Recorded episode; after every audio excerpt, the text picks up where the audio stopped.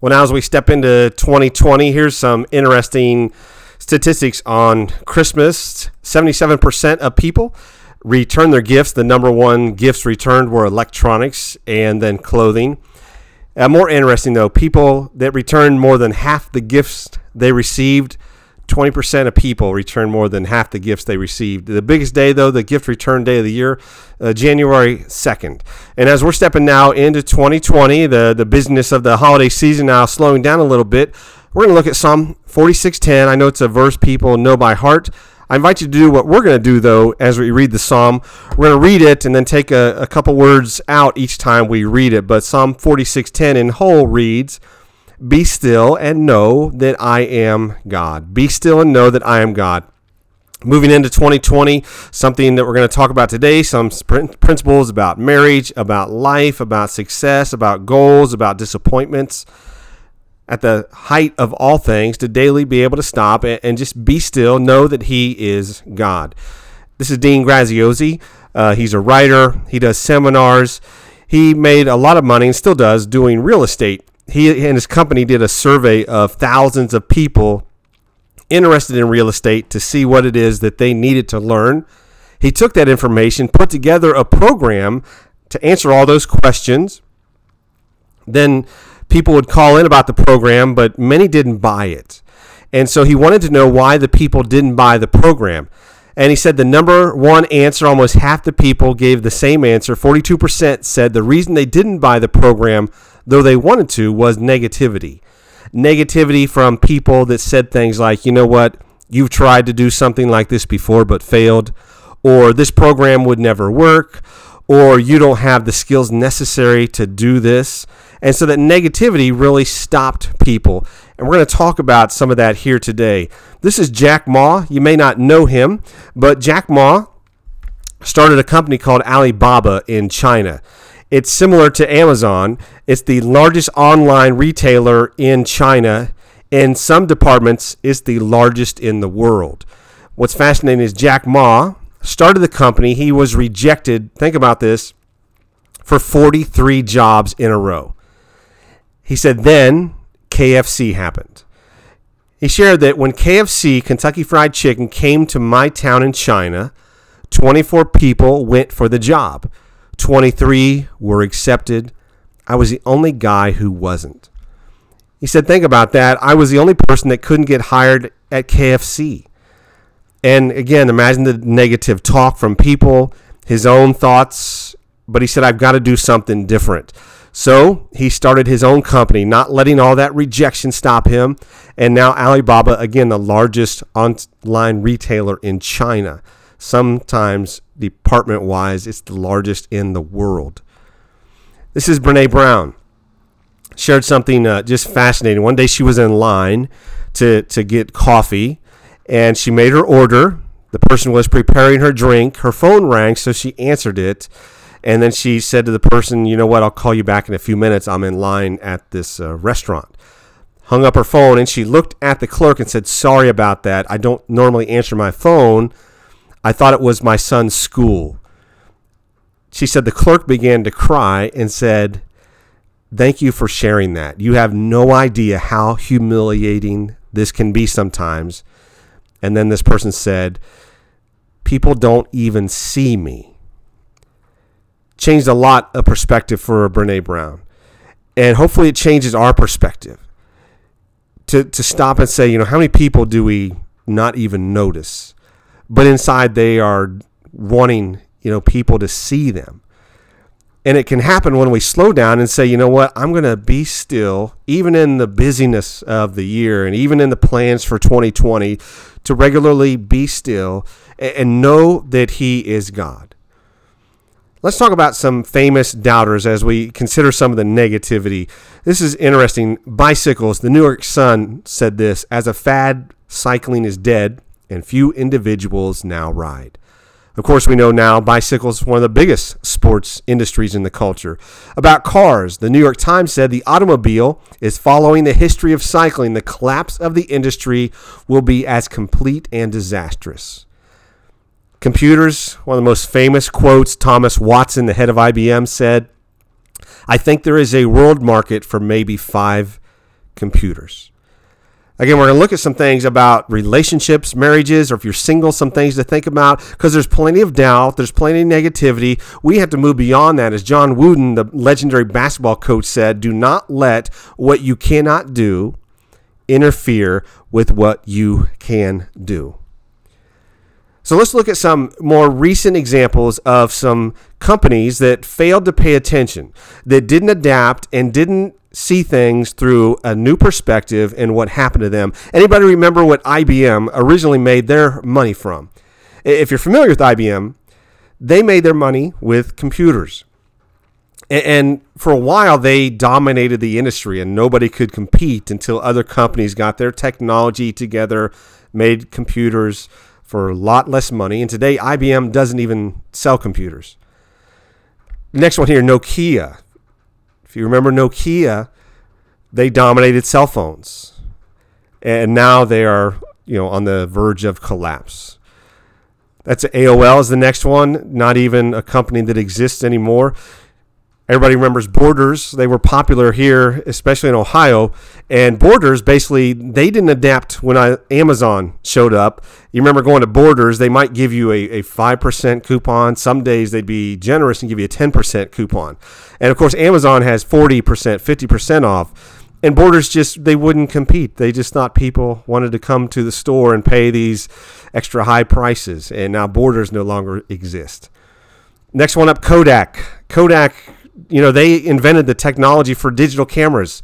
They didn't believe it would take off. They wanted to keep selling film. And now Kodak, one of the biggest companies in America, no longer exists. But here's probably the most well known example in recent years Blockbuster Video. If you remember going to Blockbuster Video, uh, remember the, the, the pain of if you showed up late with the video, they give you a, a, late fee almost four dollars. And if you showed up two days late it was double and then triple and so on. And their customer service was terrible. They wouldn't refund that. They wouldn't take your reason for being late. And, and they just said you know what? We're the only show in town so people are going to put up with that until people stop putting up with that. And some people got together and came up with technology to, to stream movies online and through television. They actually tried to sell that technology to Blockbuster, and Blockbuster said it'll never take off. And so they continued to think they'll sell videos and make their money with late fees. And of course, now Blockbuster no longer exists either. Not seeing things from a new perspective or not seeing things with a fresh eye, not anticipating changes or getting caught up in what everybody else thinks. Dean Graziosi said, What could be holding you back is simply the opinions and thoughts from people who are unqualified to tell you no. You are allowing a belief created in someone else's mind to hold you back from reaching new heights. So again, Psalm 46 Be still and know that I am. Let's talk about that be still and know, base our life on truth, on the promises of God. Talk about marriage, whether you're married or you're thinking about being married, if you're engaged, or if you're single, but you plan one day to get married. John Gottman is someone to be very familiar with. He's done more research on what causes divorce than probably anybody else. In fact, he put together a research center and he's able to sit down with a couple in 15 minutes tell them the likelihood of their marriage lasting more than five years. He's got a 90% success rate. What does he do? When couples sit down, he has them discuss an issue they disagree about. Could be little, could be big. But he measures, hooks them up to uh, these machines that read their heart rate, blood pressure, watches their eyes to see you know if they dilate or whatever uh, changes he sees there because internally these involuntary responses we can't control. You can't avoid these. You can't try to just say, you know what, if we don't look at what he says, I'll be the exception to the rule. He has some brilliant studies here. And he said you don't have to do the, the personal counseling with him where you're hooked up to blood pressure machines and heart rate machines. He said, here's four things that he knows from counseling people that would destroy your marriage. And as we're entering into 2020, to stop and say, you know what, to be still and know the promise and know God Emmanuel, Part of that is to have a marriage that is blessed by God and using the, the truth and principles to make that marriage the model it's supposed to be. So here's four things real quick. John Gottman says we'll destroy your marriage. If you're married, make a commitment. As we talked a couple weeks ago, what do I need to stop doing? What do I need to start doing? Stop doing these. Or maybe you know somebody else and you can use these principles and come along beside them and say, listen, let me tell you a better way. Uh, number one, marriage killer criticism. Criticism. Now, we all have complaints. A criticism, though, that's complaining with a personal attack. So saying things like you did or you didn't do this because you are and fill in the blank. So maybe it's, you know what, you spilled, you know, food on the carpet because you're so lazy and clumsy. Or, you know what, your child is not listening because you're a terrible parent. Criticism. The next one is contempt. Here's where body language comes into play. Contempt, when it's that real contempt that it displays you're an irritation to me, unconsciously a person will roll their eyes. Now, I'm sure we all joke and roll our eyes in humor, but if you're in an argument and you do that, it's involuntary. That is revealing something deep down inside. And that's contempt that says, you know, that this person irritates me. So, again, if you're listening to somebody and they criticize, you can come along and say to them, look, you know, I know your wife may put on a strong face when you say those things to her, but inside, let me tell you something. She is dying when you say those things. Let me show you a better way. Uh, the third one, defensiveness. We can't admit we are wrong and we try to justify what we do. And the last one, stonewalling. That's when we go away without leaving the room. Criticism, contempt, defensiveness, stonewalling. Again, some things I need to stop doing, we can each look at and live at a different quality of life by having better standards. Sydney Harris, early 1900s said most people are mirrors. They reflect the moods and emotion of the times. Few are windows bringing light to bear on the dark corners where troubles fester. The whole purpose of learning is to turn a mirror into a window. You know, we can stop and say, you know what, God, in, in this past year, 2019, was I a mirror that just reflected culture and people and opinions? Or was I a window that your light was able to shine through and bring hope to other people. And what do I want to be in 2020? Psalm 46:10 again, be still and know. Be still and know. Here's a beautiful quote. You don't have to, to write this down or try to memorize it, but to understand what G.K. Chesterton in the 1800s was saying here. He was looking at society, and this is just a, a brilliant statement, as so many things that he would say were but Chesterton said, All around us is the city of small sin, abounding in backways and retreats. But sooner or later, the towering flame will rise from the harbor, announcing the reign of the coward is over and a man is burning his ships. What Chesterton is talking about is Cortez, famously, as many know, when he arrived at Spain he had his men burn the ships, and he said, We're going to, to conquer or we're going to fail. There's no in between. There's no going back. So they burn their ships. And a lot of people use that metaphor. I have as well. Burn the ships, meaning no turning back. And Chesterton took that and he said, It's the end of the reign of the coward. The coward that says what can't be done or how things can never change or be better. Because somewhere, and hopefully for each person here, just like he said, there's a match being lit, and somebody is declaring 2020, I'm not listening to the coward voices anymore. I'm ready to burn the ships. Burn the ships on low standards. Burn the ships on faithlessness. Burn the ships on anything that leads me from being who I need to be in Christ. Why? Because Ephesians 2:18 says through Jesus we have access to the Father. When you step into 2020 and you can say, you know what, I can be still and know that He is God, and in Christ I have access to the Father. I mean, I have access to all the promises, access to everything He said I can have. Not because I'm good, not because I'm religious, but because Christ has paid for that access. You know, an anonymous person once said, the real measure of your wealth is how much you'd be worth if you lost all your money. The wealth in relationships, health, wisdom, faith, life, forgiveness in Christ, access. Psalm 46:10 Be still Love this here by John Ortberg. He's a writer, a minister, travels by plane a lot. He writes here tongue in cheek, but also with some seriousness, as you'll see. He says, Normally I fly coach, and when I do, I think those arrogant people in first class, they ought to be with us. We, the people, that's where goodness is.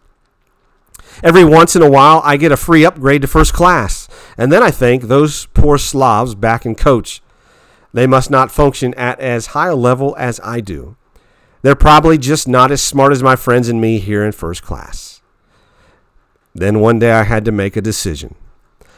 I was on a flight with my wife. There was one free upgrade for me.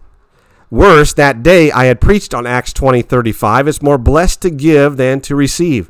I had actually talked about how giving was the greater blessing. So I turned to my wife and said, Nancy, would you like my upgrade? Or would you prefer the greater blessing? I don't want to get in the way of that. And as she was patient, she looked at him and said, Fine. Gave him the upgrade, and he took it. But he would talk about the real struggle, though. The struggle to want something for himself at the cost of being able to give something to his wife the struggle between selfishness and wanting to be a giver. Psalm 46:10 just be. So let me close with an example, a, a stunning example that puts all of this together. A man who stopped listening to the negativity, stopped allowing the voice of cowards to hold him back, the voices that say what can't be done or we've always done it this way, things can't change. Someone who wanted to see things from a new perspective and not just keep doing the same things over and over. And he got stunning results. That man is Dr. Bill Thomas. It's known as the Eden Alternative. It was a new experiment at Chase Nursing Home in New York people there, like at any nursing home, there were plenty of problems. There were lonely people. There were people with illnesses, people on heavy medications, some people who never left their room. So Dr. Bill Thomas sat down with the company and he said, Let's change some things. Let's make some radical changes, see what we can do. They said, for instance, what do you mean? He said, well, you want life. We need to bring life into this nursing home. So let's bring in something living. Let's put plants all around. They said, that sounds simple enough. Anything else? He says, yes, you need to bring happiness. You know what makes people happy are puppies. They said, I don't know that we can have dogs here. May not pass the health code. And again, he said, We need to do what we need to do. They said, How many? He said, Well, we have two floors. Let's get two dogs. They said they probably could make that happen. They said, Anything else? He said, You know, not everybody is a dog person. Some people like cats.